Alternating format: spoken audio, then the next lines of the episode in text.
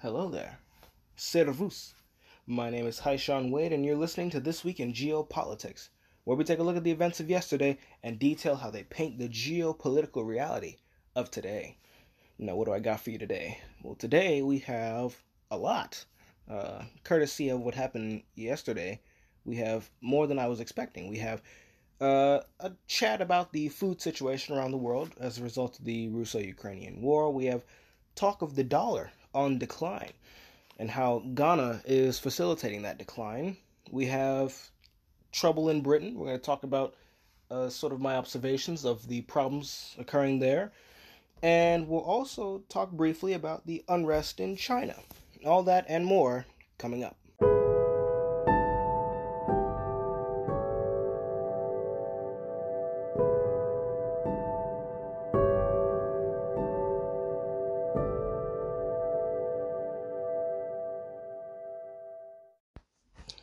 Let's get into the rapid-fire news. So, we have Turkey ramping up attacks on Kurdish groups in northern Syria.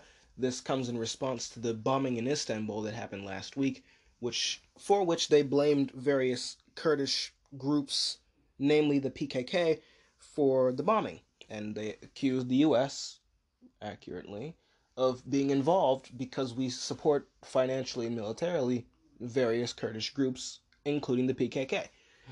So, they're doing this, and the U.S. is now,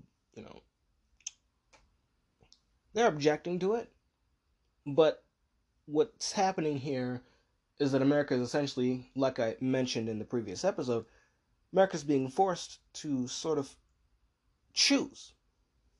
The Kurds, our ally, or Turkey, our NATO ally. And so the U.S. is really sort of stayed out of this and sort of given the Turks the free hand to do what they want against the Kurds as to make it look like they're not being, biased towards anyone's side. At least that's how it appears for now. We'll see if America decides to weigh in later on. But for the time being, it seems that the U.S. is caught in sort of a catch-22. That if they support their allies, they're going against their allies, no matter which side they choose. Now, they could choose to stand with their overt allies, the Turks, in, NATO, or they could stand with their covert allies, the Kurds, against NATO, ironically. So, the best option here, that the interventionist position would be, the people who think that maintaining these alliances is a good idea, the best option they can choose is not to do anything. So, at the very least, we're taking the better option from that range of choices. Turkey, the Kurds, or do nothing. Now, I maintain the position that isolationism is the one true ideology, and the real best position to have is to not be involved at all. Now, there's some prospects. But if we're going to be involved, well, then I think doing nothing would be the best option to take, politically and strategically anyway. Why pick sides?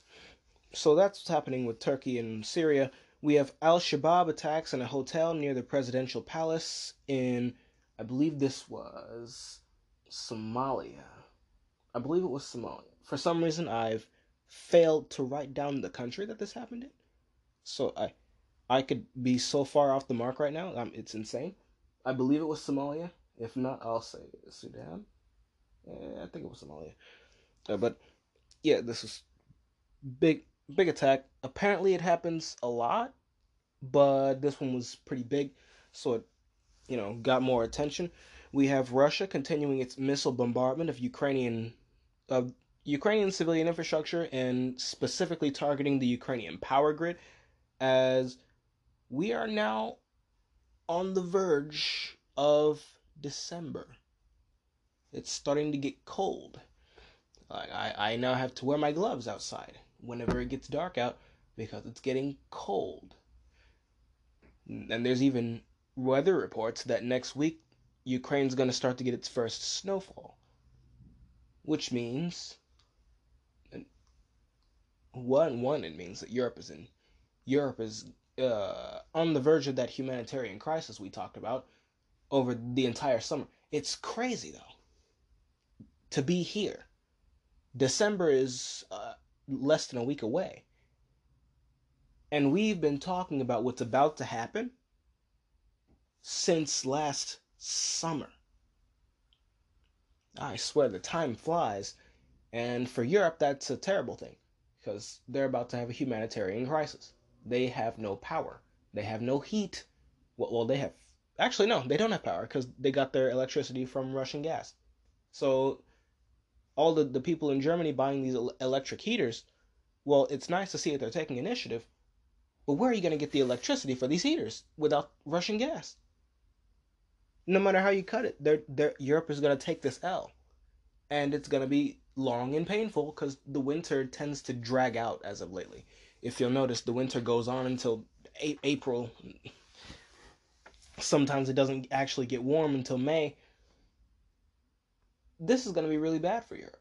And we're starting to get reports of the first snowfall in Ukraine, which means they're going to be in an even worse position because they not only have no electricity, they not only have no gas. Europe has limited electricity and limited gas.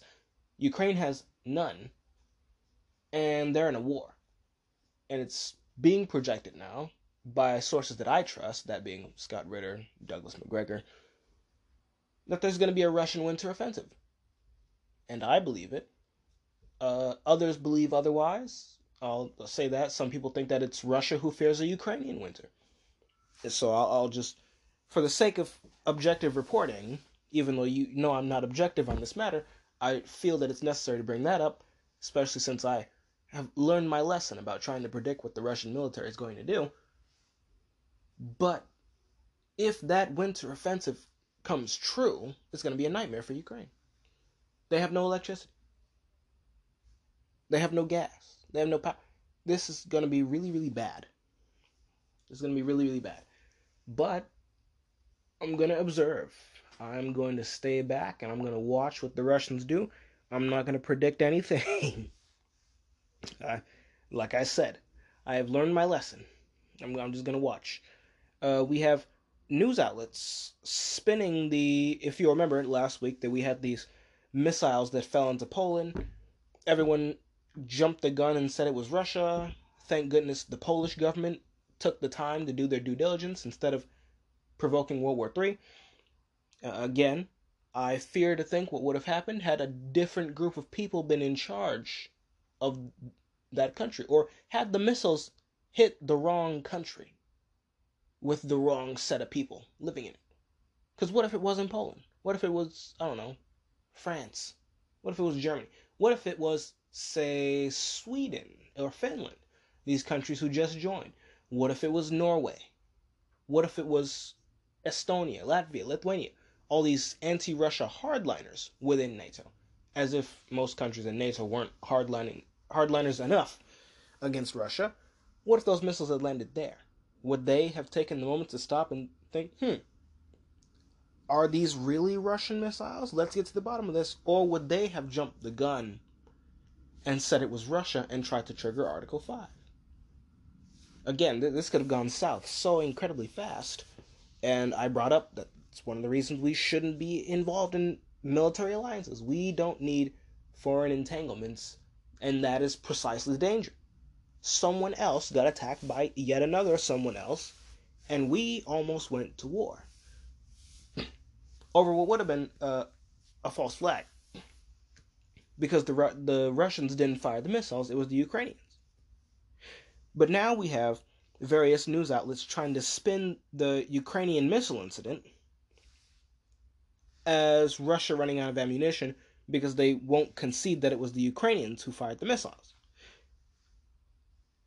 And those who do concede that it was Ukraine, they say it was an accident. It's an accident when the Ukrainians did it, and it's a deliberate provocation when the Russians did it, and by the way, Russia is running out of ammunition, even though they're bombing Ukraine into the Stone Age, as Scott Ritter would say.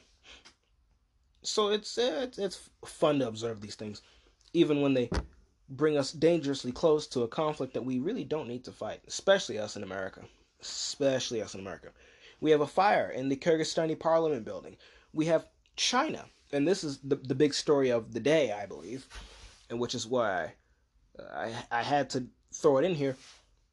China is experiencing mass unrest, and it began with a fire at an apartment in Urumqi. This is a major city, I believe the capital city of the region Xinjiang, the Xinjiang region, which is an autonomous region within China. Many of you have probably heard of it before. If you're in geopolitics, if you're listening to geopolitics, you probably heard of this. It's the, if I had to describe it, where Xinjiang is, it's the northwest chunk, because it's pretty big. It's the northwest chunk of China, right above Tibet. You'll see Kazakhstan and Mongolia. That piece of China right there that comes in between Kazakhstan and Mongolia, that's Xinjiang right there. That's Xinjiang. The whole desert, that's Xinjiang, because once you go past the desert, you're in Tibet. It's a really strange climate change, but hey, it makes it easy for me to describe where this place is.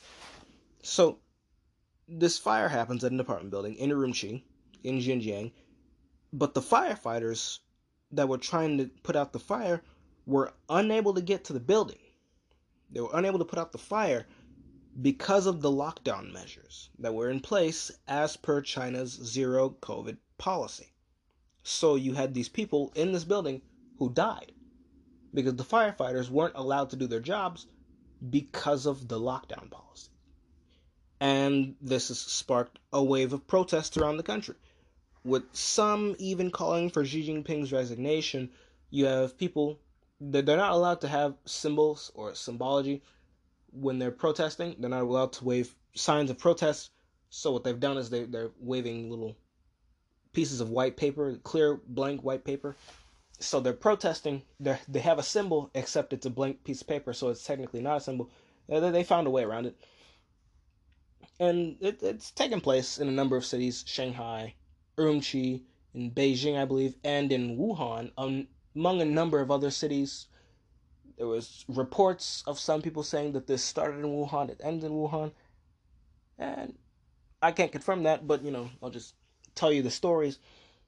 And what you have is, I believe, one of the more interesting things here is the reporting of this situation over here in the U.S., where it's the people are fighting against tyranny in China, which technically is true, but if you'll notice, it's framed as anti-government protests instead of what it is, anti-lockdown protests. And that goes to show the dangers of the biases in our own news, especially when you have people who really don't like a country framing every bad thing that happens to them as potentially being what overthrows their government. And you have people calling for the overthrow of the Chinese government because they believe it to be an authoritarian dictatorship. Now, it's not. It's authoritarian, but it's not a dictatorship. It's very much a chairmanship. Xi Jinping can't do whatever he wants. He has to have the approval of the party first. So unless you view the party as the dictator, then it's not a dictatorship. But it is authoritarian. And what that means to us is, you can fill in the blank, because for me it means nothing. Look, I don't need to defend China, to say that what happens in China really doesn't matter to me much. You know? Like, well, what am I gonna do about this? Because you have people saying that we should support the Chinese people in this endeavor, that we should stand with them and show our solidarity. Okay, that's cool. But what does that do? What exactly are we going to achieve in doing that? Other than perhaps gaining the permanent animosity of this country when they put these protests down. Because it's more likely that the protests are going to get put down than a revolution in China, again, which is something that other people are framing this as. I've seen some headlines, oh, revolution in China. This is the end of... I'm looking on my YouTube feed right now. I have... Revolution in China, protesters demand Xi Jinping step down. Like, it's even on my feed. That's been all over my feed all day.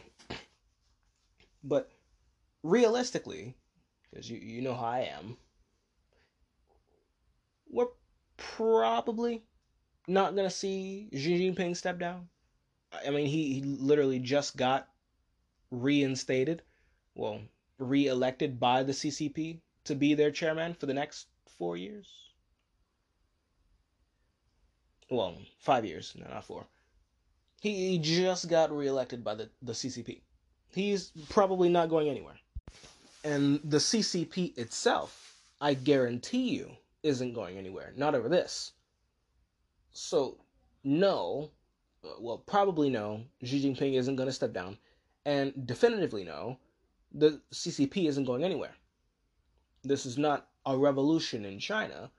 This is a rebellion. That's what it is. It's a rebellion. And it's probably more likely than anything going to get put down. It's more likely to be put down than it is to overthrow the Chinese government. And that's not even what the protesters themselves are calling for. They're not calling for the overthrow of the Chinese government. At least not at this moment in time. Now, maybe if it goes on for longer, they might. But at this moment in time, it's just not accurate to describe this as an anti-government protest. This is an anti-lockdown protest with a flare of demands for accountability. Xi Jinping is the man responsible for the zero-COVID policy. They're not calling for the overthrow of the CCP. They want accountability on him, the man who enacted and has stood by this policy of zero-COVID, which has affected them so negatively for all these years, because it's been almost 3 years. When March comes around next year, it'll be 3 years since the beginning of the lockdowns and whatnot. So they've been dealing with this for almost 3 years now, and they still have COVID. They're still getting COVID. They're still getting cases of COVID, and it's just not working. Who would have thought that the lockdowns don't work? But they're not calling for the overthrow of their government. They want accountability and an end to the lockdowns. They're probably not going to get the removal of Xi Jinping, and they're definitely not going to get the overthrow of the CCP. What's probably going to happen is China's going to put down the rebellions first. They're going to try to put it down first, and then later on down the line, they'll remove the zero COVID policy themselves to try to make it look like it was their own separate initiative. Everyone will know the truth, but it'll allow them to save face. That's how I see this going down. And perhaps I shall be proven right in the face of everyone else. Which will hopefully make you want to recommend me to everyone else that you see. And beef my numbers up, why don't you? But that's my take on this. The story of the day. But I have three other stories to tell you. But we'll get into that in just a moment. Alright, time to get into the meat of this episode. And we'll start by talking about the food situation coming out of Ukraine. As many of you know, there's been talk of a food crisis. This talk was primarily had back in, May, June, the early half of the summer. It sort of died down over the summer and hasn't really been mentioned much since in the fall. It still isn't being talked about much as of right now. But with the breakdown of the Black Sea Agreement, the Black Sea Protocol, which was where Russia allowed Ukrainian grain to get out of the ports and go through Turkish ports and be checked before going out to the wider world, what that made me think about was the food situation. Because if that deal is now off the table, and even while that deal was active, Ukraine still wasn't exporting the same amount of grain that it was before. But with that deal terminated, it raises the question again, what about the food? And again, there wasn't as much Ukrainian grain getting out anyway when that deal was active. So there was already a shortage of food that was on the horizon, but at the very least it was mitigated. But with that deal no longer on the table anymore, what about the food? Over the course of the Russo-Ukrainian war, one thing that this has been present in the back of my mind. It's been present in the back of many people's minds. Again, primarily in the late spring and early summer phase of the war. It's died down. But I just couldn't help but think about it again. What's going to happen now to all these people who are dependent on this food? I mean, Ukraine, prior to the war, I guess I'll do a little bit of a recap as to why Ukrainian grain shipments are so important. It's like, prior to the war, Ukraine accounted for 10% of global wheat production, 15% of global corn production, 13% of global barley production, and as an added bonus, they dominated the sunflower oil business, that's cooking oil, and they were producing a third of all the sunflower oil that was manufactured. They produced a third of it, but accounted for half of the exports, which can be explained by countries that produce it consuming more of it than they export. I guess Ukraine wasn't consuming it all that much, but they were able to export more. So while they produced only a third, they exported half of the global supply. These are really, really big numbers. So, you can already start to see where Ukrainian food production being taken offline would be a problem. And I guess for some additional context here, back in 2020, Ukraine exported 54.9 million tons of grain.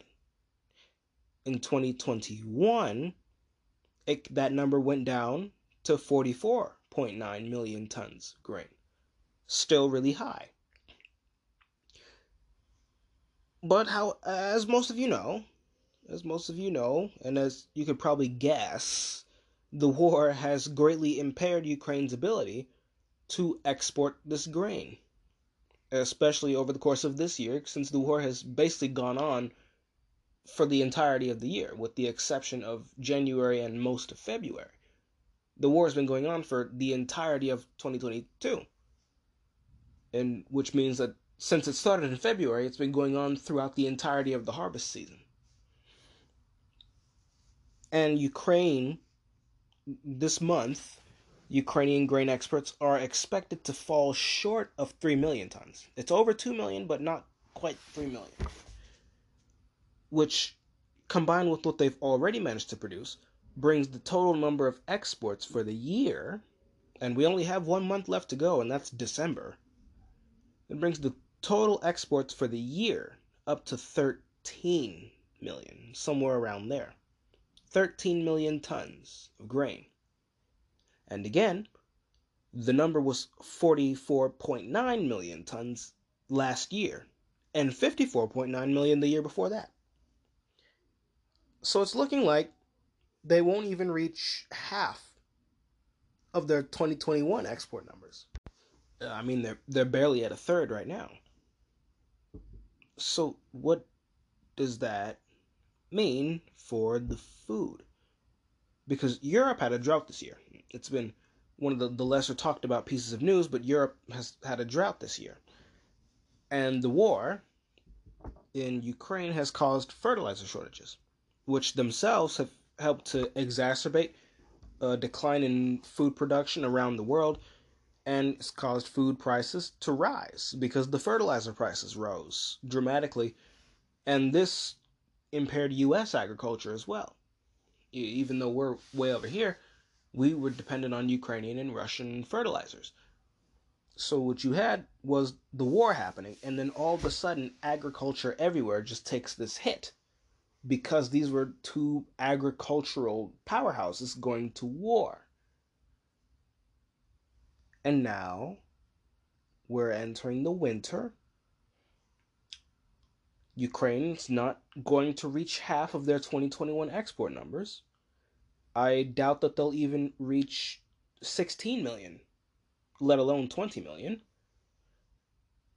So combine that with Europe having a drought, combine that with the U.S. having an impaired year. Right? It wasn't as bad for us as it was for other places around the world, but the U.S. is a major breadbasket as well. Take that all together, and that means famine. We are looking at an insane famine next year. Again, probably not in the United States, We produce a lot of food, even when whether we want to or not. We just have really good fertile soil and people who know how to farm, thankfully. Thank goodness for us. But with the fertilizer shortage, and which is caused itself by a rise in fertilizer prices due to the war, you're going to have a fall in food production here because there's just not the fertilizer. We just don't have the fertilizer. So what you're going to have is a smaller U.S. food surplus. We're still going to eat. We're still going to be fine. But less of our food is going to be exported because less of it will be there to export, if you understand what I'm saying.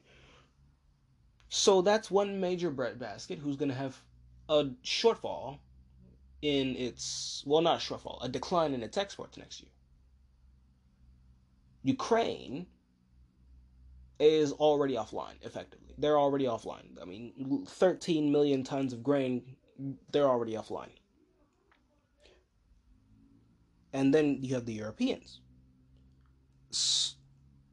They're most likely not going to have a famine in Europe.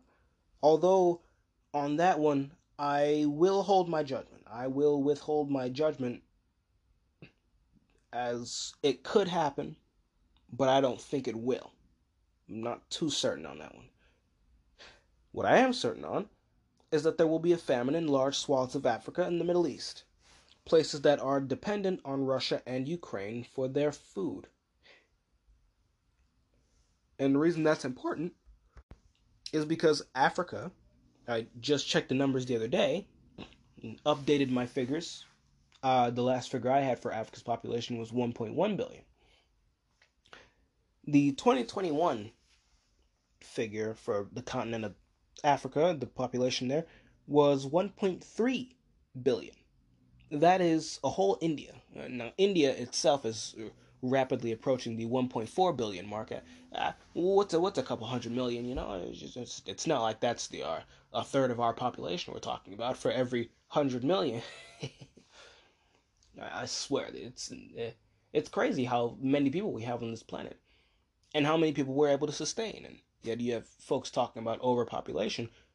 I don't think overpopulation quite exists.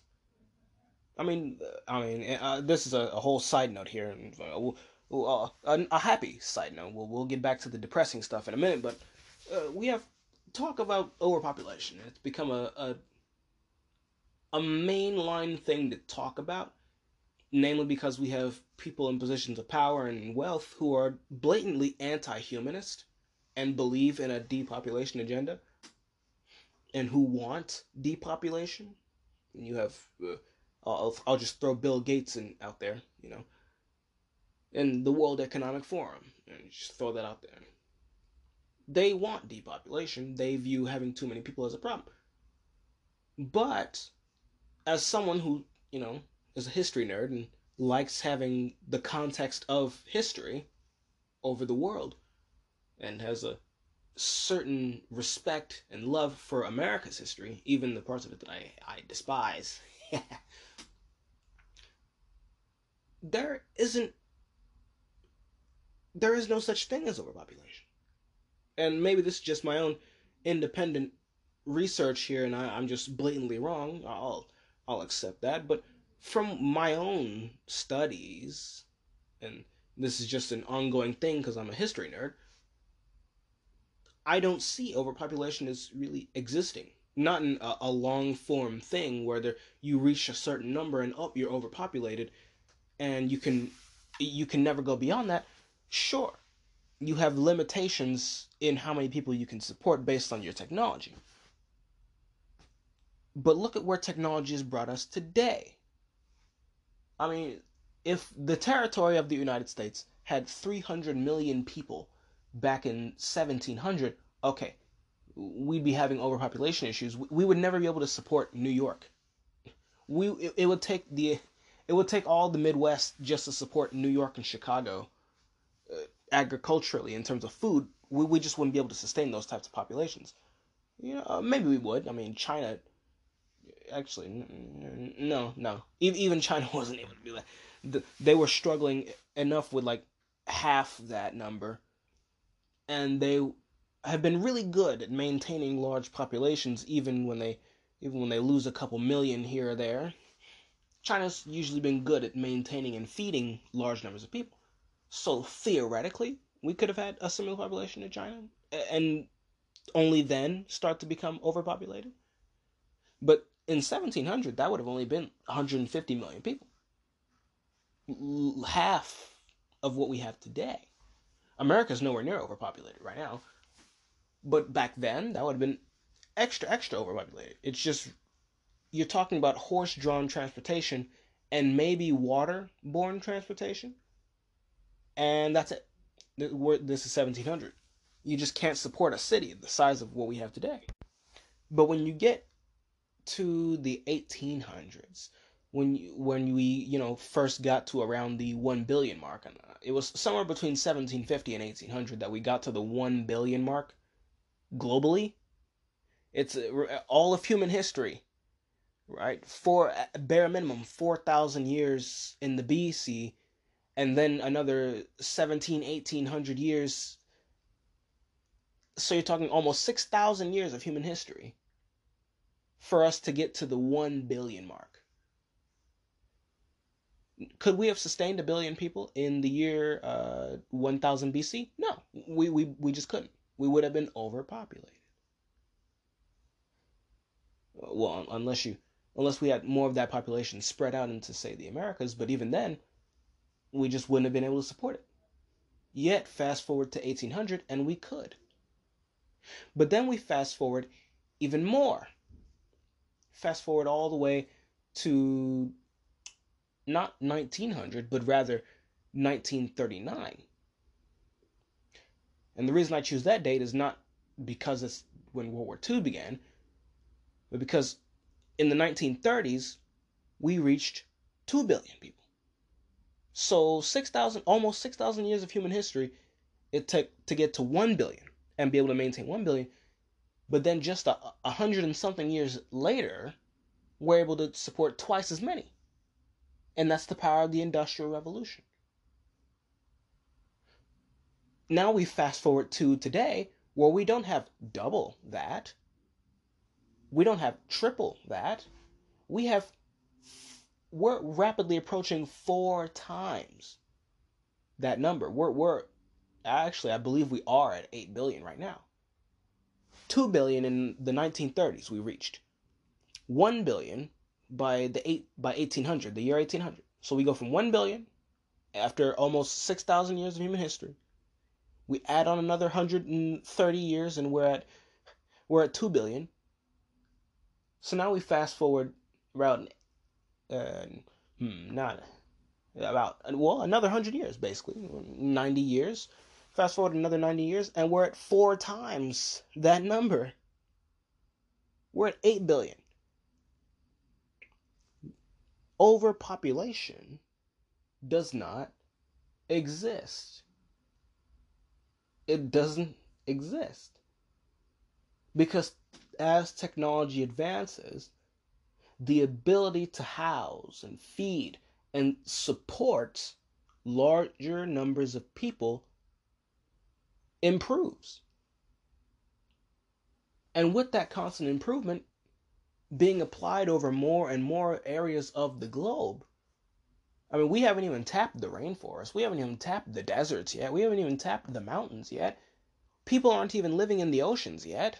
People aren't living underground yet. There's still plenty of space for people to live, theoretically. We're only just now beginning to tap aquaculture, where we farm fish and farm seaweed and farm, food that grows in the water. We're only just now beginning to tap things like that. That's going to cause an agriculture boom, which is going to enable us to feed more people and sustain more people. We're not even at the point where we're starting to put houses in the water yet.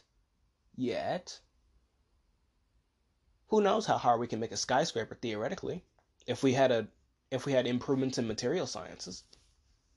And who knows how deep we could get people to live comfortably. There's so much room yet to be tapped and so much agricultural potential yet to be tapped that we could easily reach 1 trillion people. I believe that. I believe that the earth could actually legitimately house 1 trillion people. Not with the obviously not with the technology we have today. We can't do it today. We'd be overpopulated.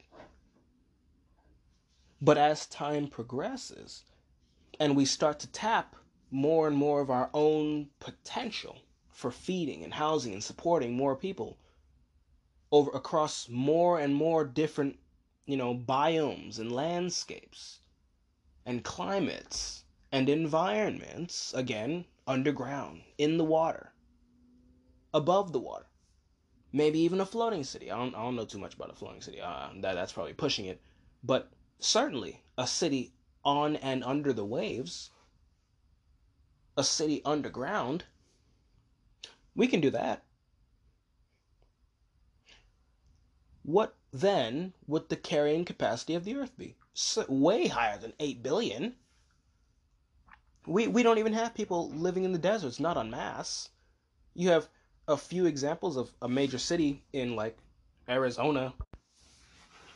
You have Las Vegas, you have Dubai, you have Mecca, and you have Riyadh, but by and large, people don't live in the desert. What if we tap the deserts? Suddenly, Australia could have a population boom.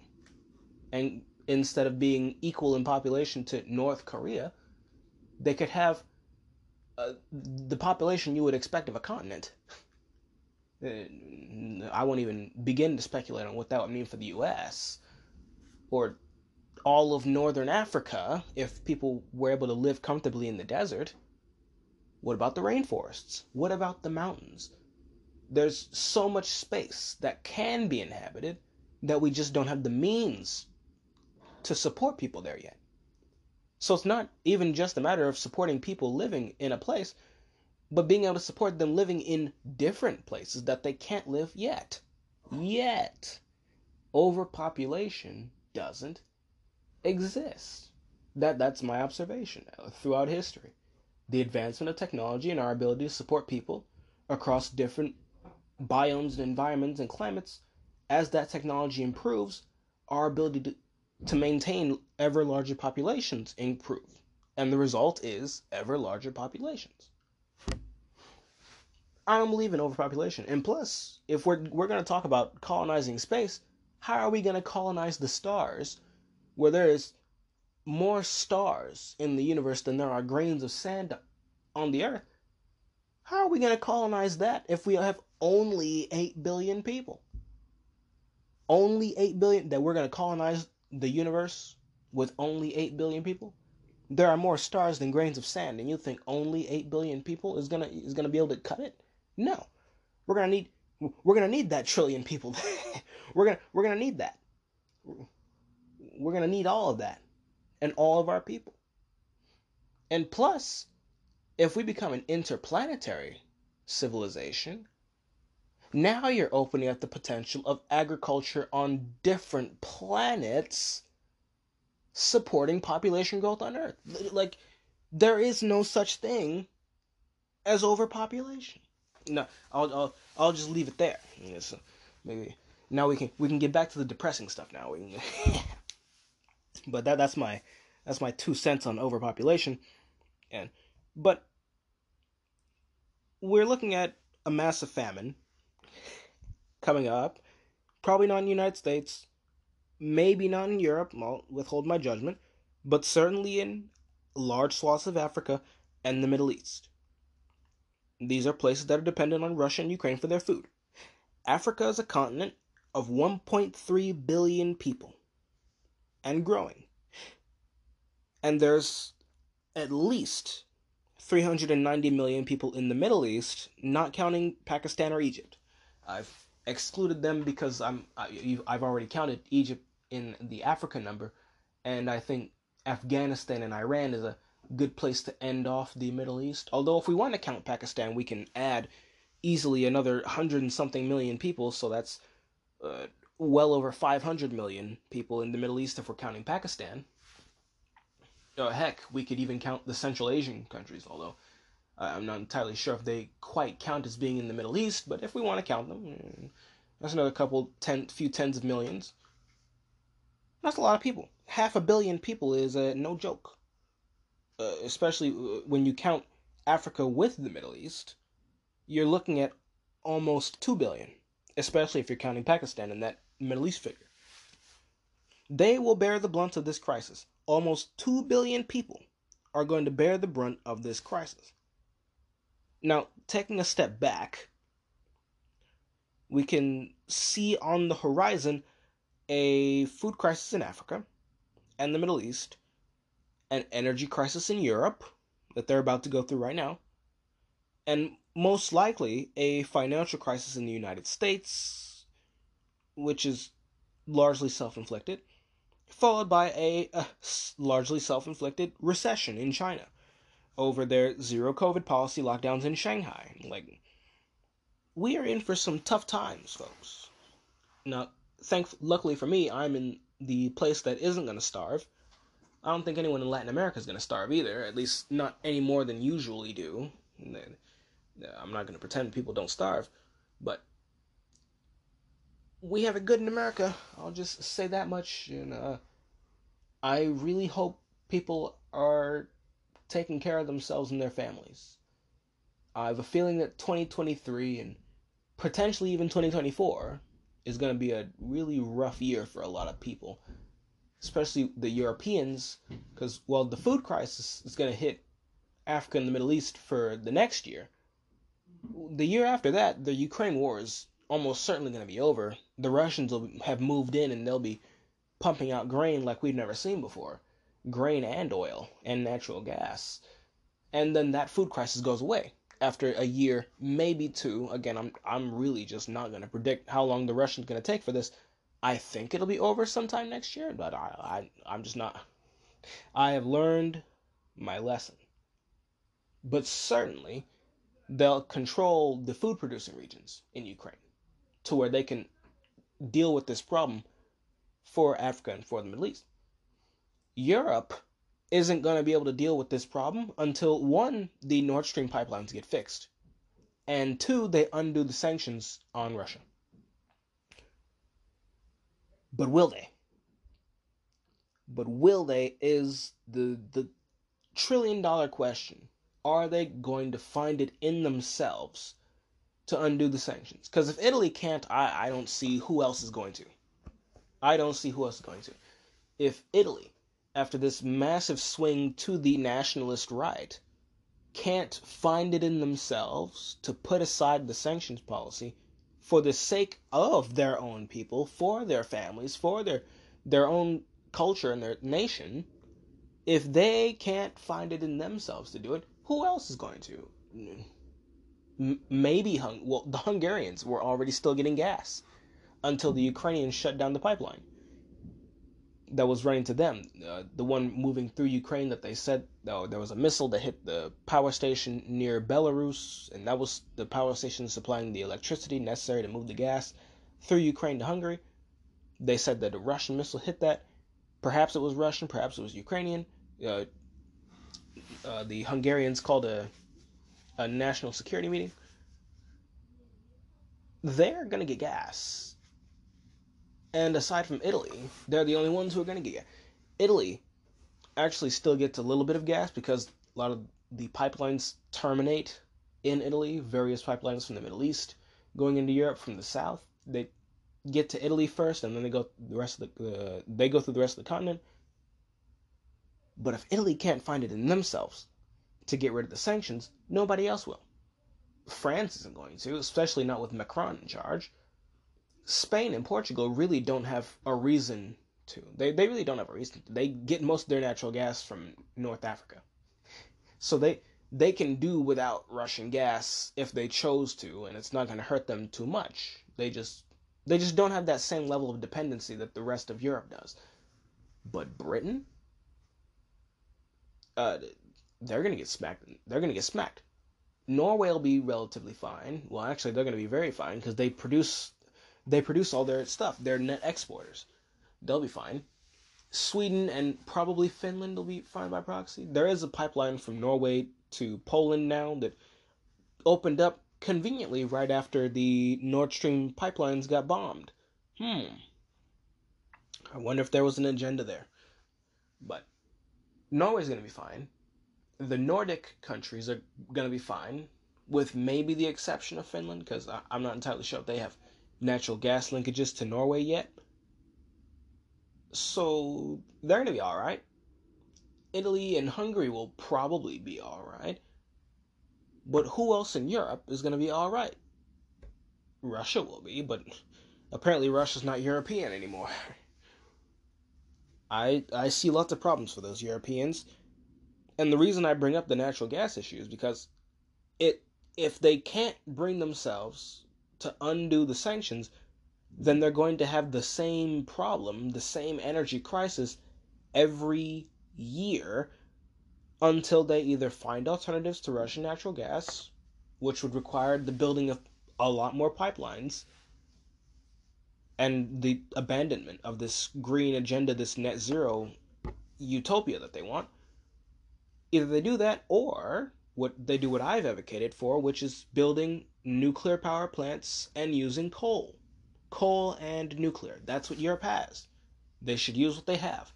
Then you don't have to be dependent on foreign countries for your energy. That's what I've been advocating all summer. Coal and nuclear. It's going to take them a while to build that, but at the very least, it's something that you have that you don't have to depend on other countries for. I mean, think about it. The EU was originally the European coal and steel community. So they can trade coal and steel and get these power plants up. Go back to your roots and solve the problem.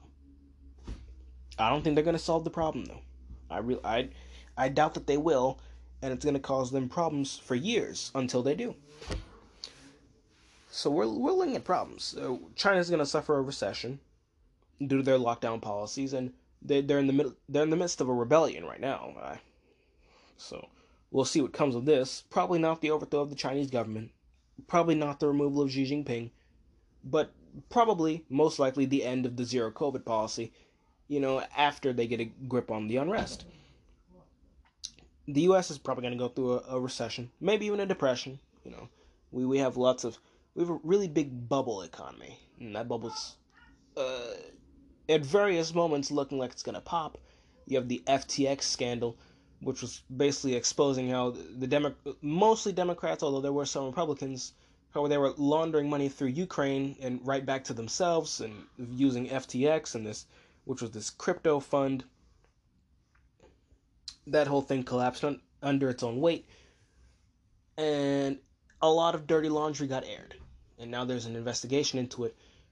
So we'll see what comes of that. I imagine more will come of it when the Republicans are in charge, but like I said, the Republicans like to do nothing, so we'll see what actually comes of that. But again, lots of problems, but at the very least, the famine situation should be over after 1 year of famine, and hopefully not 2 or 3. Again, and this is me betting that Russia's going to annex all of Ukraine. I do not think there's going to be Ukraine when this war is over. Others believe I'm going to be wrong, but that's my prediction. I have maintained that as my prediction, and I have a list of my predictions that I set up early on in the war. I can't wait to see when the war is over how my early predictions stacked up to what actually happened. That'll be really fun to go over. But yeah, but for now, we'll move on to the dollar in decline. And the reason I decided to do this story is because I was reading a story about Ghana and how they were ordering the sale of refined gold by their large gold mining companies. They were mandating that they give 20% of the gold that they had to their country's central bank. Now, at first, I was just going to throw this into the rapid-fire news as a little interesting but relevant bit of news until I read further. And I'll be honest with you, I was going to use this to make the point that we should also be using gold to base our currency in instead of, the sale of oil, i.e. the petrodollar. And that way we can not worry about what countries do and don't use the dollar for their purchase of oil. It just wouldn't matter to us as much. We could focus on ourselves. But then, as I read further, I realized that the why they were doing this was way more important than what they were doing. Because they were ordering this mandatory sale of gold to the country's central bank because Ghana plans to use the gold to buy oil instead of the dollar. And it's interesting because the reason they want to use this gold instead is mainly because their currency reserves of US dollars is falling, largely because they use so much of it on purchasing the things that they need. So it's sort of a strange sort of paradox, because in this move that they're making to maintain their supply of US dollar reserves, they are helping to destroy the US dollar as a reserve currency. It's very interesting, but and what I guess is also interesting is how it is completely unrelated to the politics surrounding the petrodollar. It's just them making a sound decision for themselves.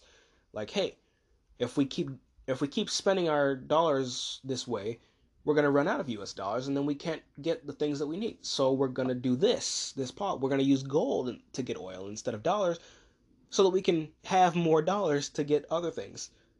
And conveniently and strangely enough, that's going to undermine the dollar as a reserve currency. It's just a very interesting story. It's very interesting, and I'm happy I came across it. Yeah. But this is yet another nation moving itself away from the petrodollar. And again, it's for reasons completely independent of the petrodollar itself. They're not making an overt move to try to subvert the dollar and try to get away from US dollar hegemony. They're just, we would prefer to have dollar reserves, but we have to balance our budget a little bit. So we're going to use gold to get oil instead of dollars. It's so innocent and it's so innocent and yet so mischievous and dirty at the same time. They did not intend for this, but that's what's happening. But when you factor this in, with Saudi Arabia being open to using other currencies, like the Chinese yuan, for the sale of its oil, and you have a recipe for this plan that Ghana has to use gold to get oil, it's likely to succeed because Arabia is open to using other currencies and other forms of payment to get their oil. And I'm certain they wouldn't be opposed to gold, of all things, being exchanged to them for their oil. Gold for oil. Hey, we can use gold for anything because everyone accepts gold as money. It's a win-win cooperation. The petrodollar is in its last days. If tiny Ghana, for reasons completely independent of the petrodollar, can undermine the petrodollar just by sound bookkeeping, then what else can I say other than the petrodollar is on its final days? It is on its last legs, which is all the more reason for us to get ahead of this and ditch the petrodollar system ourselves. Like I said it in my second anniversary episode, that we shouldn't be fighting other countries for control of their neighborhoods. We should instead use the turbulence of these changing times as cover to remove ourselves from all these places that we don't need to be in and begin rebuilding here at home. I mean, goodness, Ghana is just, they want 20% of the stockpiled gold that major mining companies have to go to the central bank. And they're going to use that gold to buy oil instead of dollars. Well, that's a nail in the coffin to the dollar, because what's to stop other countries who have their own mineral resources from doing the same? What's to stop them from doing the same? There's absolutely nothing stopping. People are worried about, oh, the yuan is going to overtake the dollar. Oh, the BRICS countries, they're going to make their own central, they're going to make their own currency, and that's going to overtake the dollar. What happens if gold overtakes the dollar because everyone just starts using it again for their international transactions? Now, there's something people weren't thinking about. So, certainly something I wasn't thinking about, and I'm an advocate for a gold standard. If we're at this point in the life cycle of the petrodollar, it's time to leave. It's time to leave. And that, I think we should do it. I don't like the petrodollar anyway, so you know I'm not opposed to this. I just wish we could get ahead of things like this instead of reacting to them. But hey, better late than never, you know. Better late than never. But now we'll get into our final story for the day. Our next story is Britain. Our next story is Britain. And I've been meaning to do a little segment on Britain for a little bit now. It was just a lot happening, and I hadn't really formed my own. I hadn't really formed my own thoughts on what was going on in Britain, but I figured now would be a solid time to throw in my observations and my, I guess, analysis. But really, it's more my observations more than anything else on the turbulence that Britain's going through. And I've been observing this political game of musical chairs that's been going on in the UK, along with a number of prerequisite issues which have been the cause for the political crisis in the UK Parliament. The economic conditions have continually worsened, even strangely with the end of the lockdowns. Now, most countries post-lockdown saw a strong, if only temporary, rebound in their economies. Some countries have had a more longer-lasting rebound. Some countries suffered a little bit of economic collapse a little bit later. But generally, there was a rebound as people went back to work. But that doesn't appear to have been the case in Britain. Although, I'm just not entirely sure why. We could probably point to any number of things like government spending policy, regulations, high taxes, but there are plenty of other places that have had those same conditions present without having the problems that the UK is having right now, which leads me to believe it must be something else. And again, I can't quite pin down what that problem or number of problems that caused it to be this way. What I can do is observe the effects that these problems have had. And they're mostly negative. We have store closures, which have continued in Britain. Even with the end of the lockdowns, you have really old taverns, some of which were established nearly 1,000 years ago, if you can believe it or not. They're shutting down. You have Britain's fish and chips industry in danger of going out of business. You have energy bills. Energy bills in Britain have reached these ridiculous levels. Like, I just recently sort of looked back in time to get some perspective on what exactly we were dealing with here, because I saw that they were £1,700. This was back in the summer. I'm like, oh wow, that's a lot. And then 2000. Oh, that's a lot. So I decided, for the sake of this segment here, to look back and really get some perspective on why those numbers specifically were bad. And it's ridiculous, because the energy bills in Britain went from around £575 back in 2021, right? So roughly, I'll say $600. That's a lot, mine, but I guess we just have it good here in the United States. But that was in 2021, $575 in 2021. But when we fast forward to October of this year, what you doing? We have the October. Okay, there we go. I lost my place for a second there.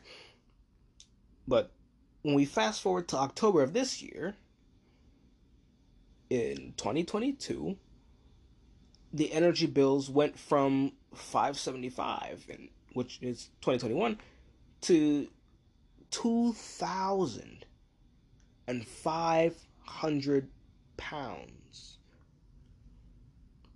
£2,500. God. Reading that when I was going over it and writing it down for this segment, it almost made me want to cry.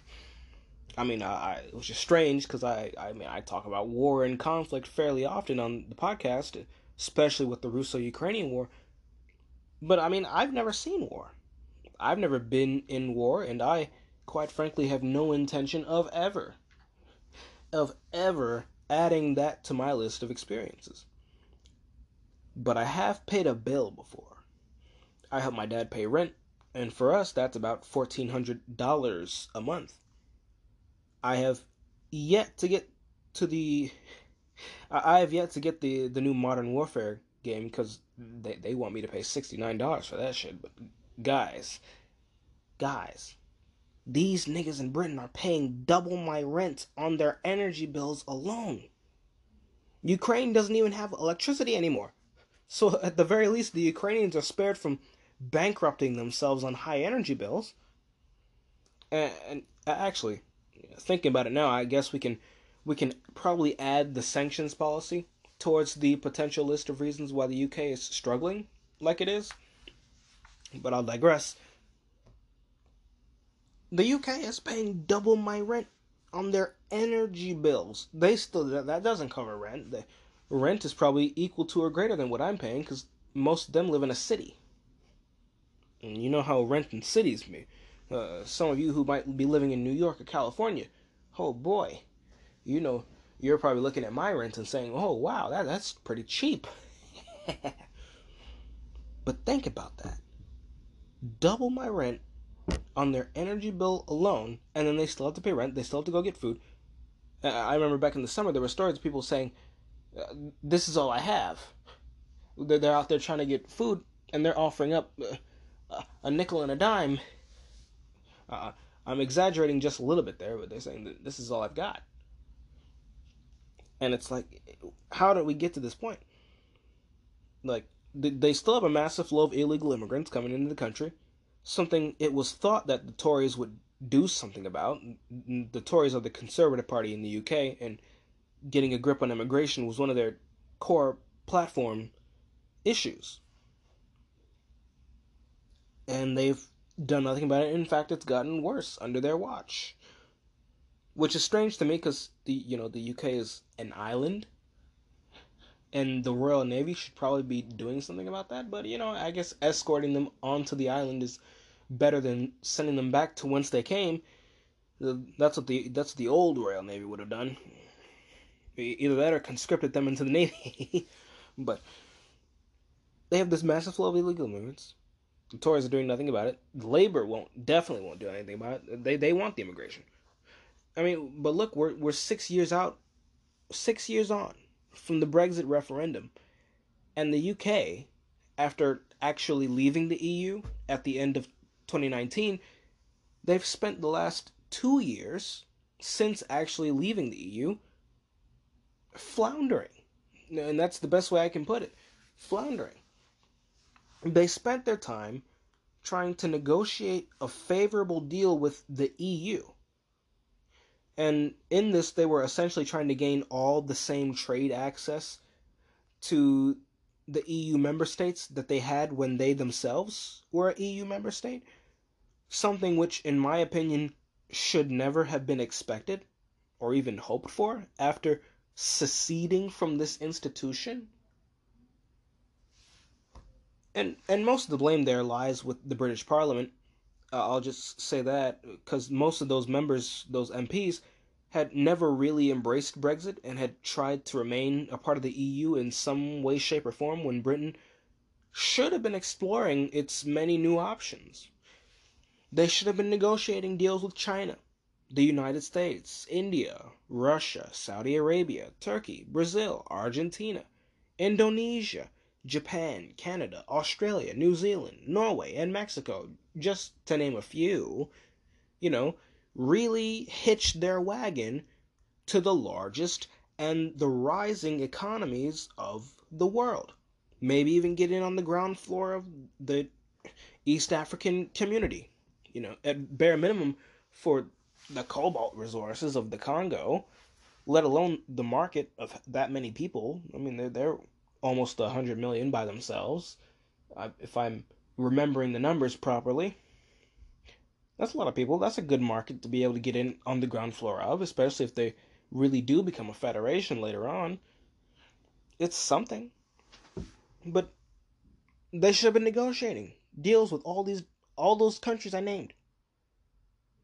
All these places around the world that they could have been doing business with now that they weren't subject to EU laws and EU regulations and EU trade policy. Now that they were free to do this themselves, they should have embraced Brexit. And yet, they failed to do so. Britain should have fully embraced Brexit, and yet they have, due to Parliament's obstruction, failed to do so. They should have become Singapore on the Thames. Instead, they wasted their days in endless negotiations with a political entity that has been and still remains hostile to them. Of course, I'm talking about the EU. And then you have, back in September, you had the Queen dying, and she died 2 days after the resignation of Prime Minister Boris Johnson. Johnson, who was then replaced by Liz Truss, who herself resigned a week after assuming the prime ministry, becoming the shortest-serving prime minister on record in the process. And then she was replaced by Rishi Sunak, who no one likes, and who was actively trying to get a trade deal with the EU similar to what Switzerland has, which would completely fly in the face of Brexit. And again, at every turn, the Parliament seems to not embrace Brexit and what it could be doing for this country. And when I say this country, I'm talking about Britain, because I'm American. We would never be in the EU. Or so I think.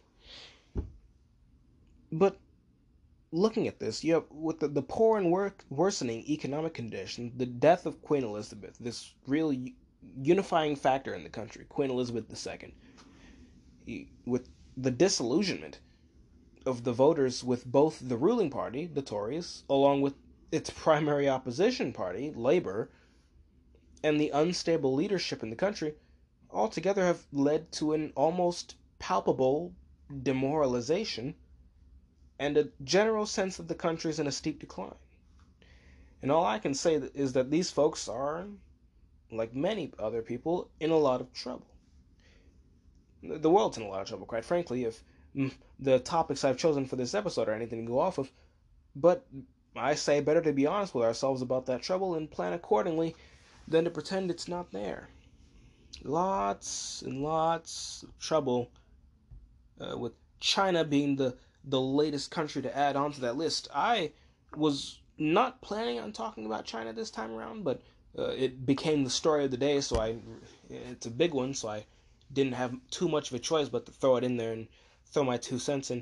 And I guess while we're back on this topic, I'll say that it's pretty ironic seeing so many people who were advocating lockdowns and saying that the Chinese had got COVID right. Oh, the Chinese did it right, and how can we do what China did? And the U.S. is falling behind, and China has a grip on COVID. I remember it. I remember all 5 million years ago, back in 2020, when the sensationalism and the hype around COVID-19 and how China, everyone was just hopping on that Chinese cock.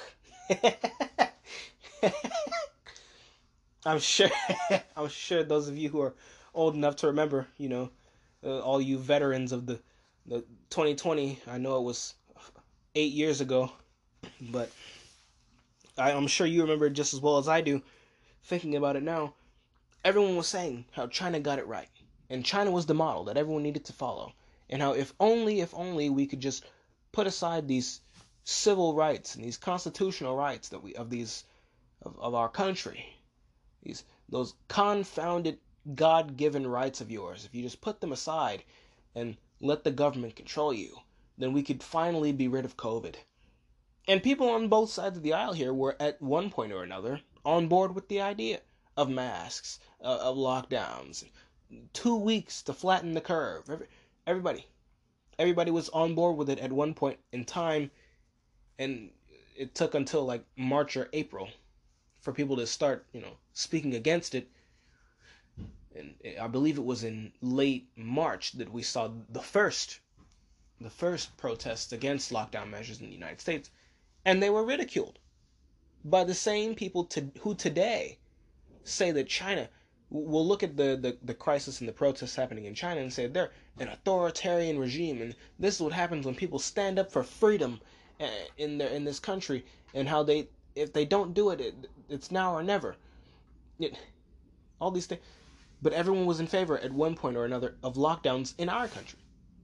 And the question that pops up in my mind, reflecting on that, is what would China, being a democracy, have changed?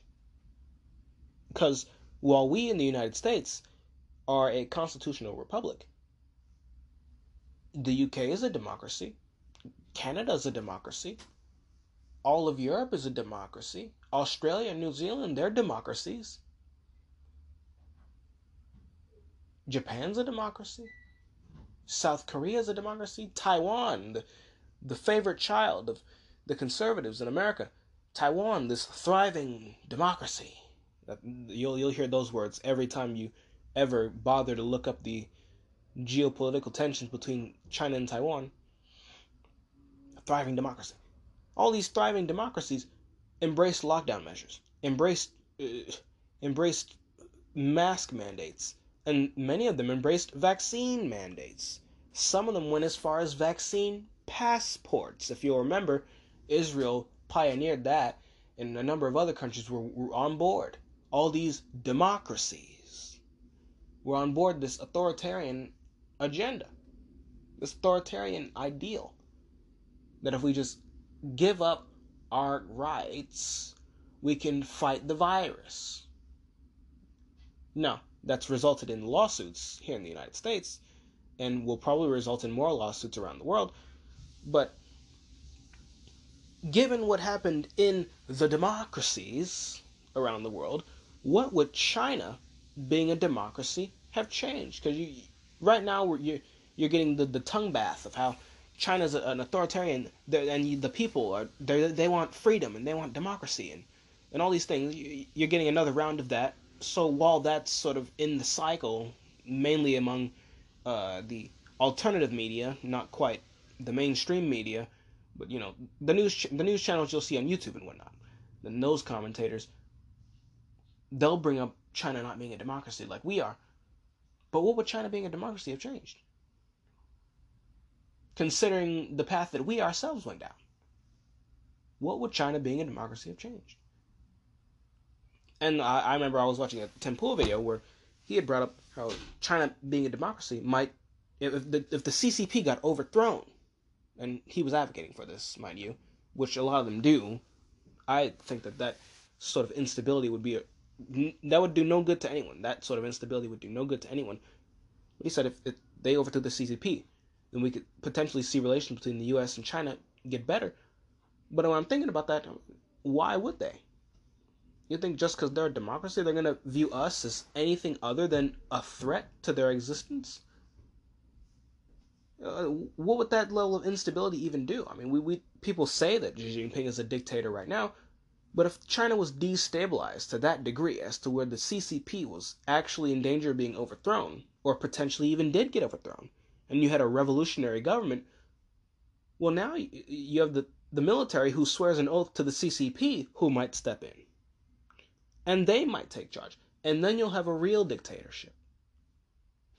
When you have that level of instability in the central government in China, that usually is the green light to certain provinces in the country to try their hand at secession. I'm looking at Tibet, Xinjiang, Sichuan, Inner Mongolia, Manchuria, and various regions along China's mountainous jungle south, their mountainous tropical south. Hong Kong might try its hand at secession. And then what then? China goes on a military campaign to put them all right back into China. But they'd be a democracy. Hey, at least they'd be a democracy when they did that. Would China being a democracy change the feelings of the masses in China who want a national reunification with Taiwan, who want Taiwan to be reunified with the mainland? No, it wouldn't. I don't think overthrowing the CCP is going to accomplish what people think it's going to accomplish. I think it would create more problems. Now, perhaps in the long run, you might get something good out of it. But we don't know that. We don't. A lot of people just don't think through these positions. But at the very least, I can say that a lot of the takes you're probably going to see outside of this lovely little podcast of mine are what you get when you're blinded by ideology. Because that's a fantasy. These are fantasies. But, like I said, while what I have to say might not be the most thrilling, especially with today's rather depressing episode, I say better to be honest with ourselves about the trouble that we see and to plan accordingly with that trouble, than to pretend it's not there, and to pretend that it's something that it's not. But alas, alas, that is all I have for you today, my lovely listeners. I do hope you've enjoyed today's broadcast on my geopolitical podcast. The world is changing. It's going through some turbulent times, and with more turbulence ahead. And I hope you are taking care of yourselves and your families, so that as the world changes and goes through this turbulence, we can have fun watching it together. Now, I've been your host, Haishan Wade, and you've been listening to This Week in Geopolitics. So till we meet again next Monday, servus.